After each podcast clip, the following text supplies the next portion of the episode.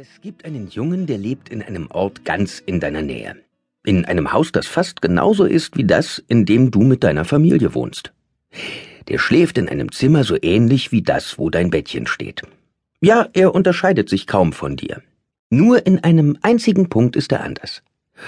Und genau auf den kommt es in dieser Geschichte an. Also hör gut zu. Der Name des Jungen, den ich meine, ist Paul aber niemand nennt ihn so. Nicht einmal seine Mutter, denn die nennt ihn liebevoll Paulchen, wenn sie ihn streichelt. Oder Paule, wenn er mal wieder was angestellt hat. Wie zum Beispiel letztens, als er mit Buntstiften die Tapete bemalt hat. Was man nie machen soll. Das kitzelt nämlich die Tapete. Und weil die Tapete keine Arme hat, kann sie sich nicht wehren. Und es ist unfair, Dinge zu kitzeln, die wehrlos sind. Und auch Papa nennt Paul nicht Paul, sondern am liebsten Kumpel. Kleiner, oder Stöpsel. Paulchens Mama ist Verkäuferin im Supermarkt.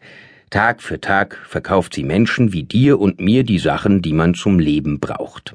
Brot, Butter, Milch, Klopapier, Seife, Obst, Gemüse, Limonade, Saft, Käse, Fleisch und Spinnenbeine.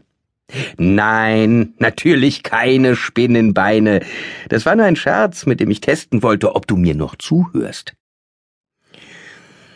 Wenn seine Mama abends nach Hause kommt, dann schläft Paulchen schon. So lange muss sie arbeiten. Ins Bett hat ihn der Papa gebracht, denn der kommt immer rechtzeitig nach Hause. Er fährt einen großen Laster und transportiert all die Dinge, die Mama im Supermarkt verkauft.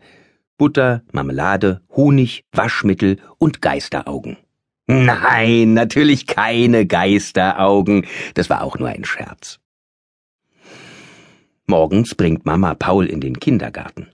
Und Papa holt ihn am Nachmittag wieder ab.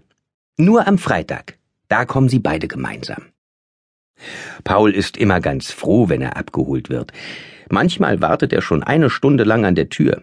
Denn Paul hat keine Lust auf die Kita. Und weißt du warum? Weil alle Kinder ihn dort nur Pupsi nennen. Egal ob der blonde Jonas oder die kräftige Maria, ob der kleine Stefan oder die große Ira, sie alle rufen